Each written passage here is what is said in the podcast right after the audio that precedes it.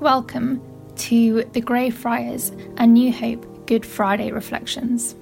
My name is Abby, and I will be guiding us through today's podcasts. It's 6 a.m. Jesus is hauled before the high priests and Pilate to be questioned, having been arrested the previous evening. We pick up the account in Mark, chapter 15, reading from verses 1 to 19. Very early in the morning, the chief priests, with the elders, the teachers of the law, and the whole Sanhedrin made their plans. So they bound Jesus, led him away, and handed him over to Pilate. Are you the king of the Jews? asked Pilate. You have said so, Jesus replied. The chief priests accused him of many things. So again Pilate asked him, Aren't you going to answer? See how many things they are accusing you of. But Jesus still made no reply, and Pilate was amazed. Now it was the custom at the festival to release a prisoner whom the people requested. A man called Barabbas was in prison with the insurrectionists who had committed murder in the uprising. The crowd came up and asked Pilate to do for them what he usually did. Do you want me to release to you the king of the Jews? asked Pilate, knowing it was out of self interest that the chief priests had handed Jesus over to him. But the chief priests stirred up the crowd to have Pilate release Barabbas instead. What shall I do then with the one you call the king of the Jews? Pilate asked them. Crucify him, they shouted. Why? What crime has he committed? asked Pilate. But they shouted all the louder, Crucify him! Wanting to satisfy the crowd, Pilate released Barabbas to them. He had Jesus flogged and handed him over to be crucified. The soldiers led Jesus away into the palace, that is the praetorium, and called together the whole company of soldiers. They put a purple robe on him, then twisted together a crown of thorns and set it on him.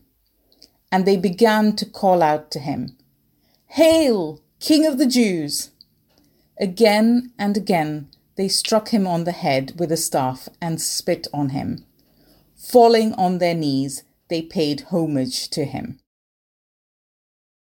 There is a deep irony in the injustice of Good Friday. Because time and time again, Jesus is recognized for who he truly is by people who don't even believe the words that they're saying. By people who are declaring a profound truth without even realizing it. Pilate the governor of the occupying Roman forces, mockingly calls Jesus the King of the Jews in an attempt to humiliate the Jewish leaders in their powerlessness before Roman might and rule. Is this what a Jewish king looks like? He seems to say. Little did he know, but it is the religious leaders, desperately plotting the murder of Jesus, are happy to orchestrate the freedom of a guilty man as the price to be paid for the life of a man that Pilate so clearly knows is innocent. Just days before, the chief priest had said that it was better that this one man should die than the entire nation. Little did they know that that was precisely the exchange that was taking place. The innocent king for his guilty people. The soldiers, brutally torturing this man who had been handed over to them, decide to pick up on Pilate's mockery They place a kingly robe on his shoulders and a vicious crown on his head. And then they bow in false reverence. Little did they know that they were dressing Jesus for a strange, upside down, beautiful enthronement that was about to take place on the cross. And Jesus? Jesus, throughout all of this, remains quiet. He's the one who knows the truth. And he doesn't feel the need to correct or to challenge or to stop what is happening.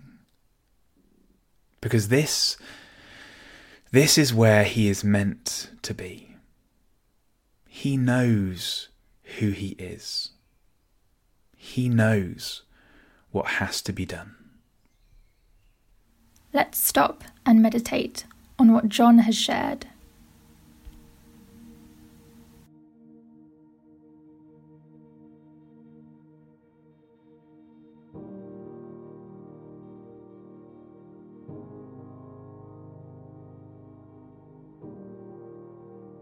Does Jesus look like the king you expect him to be?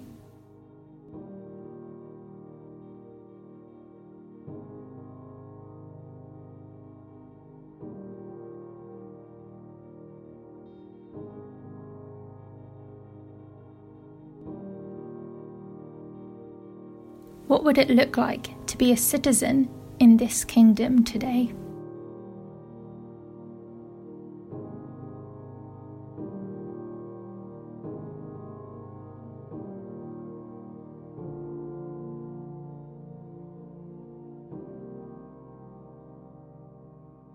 We'll pick up the story again at 9am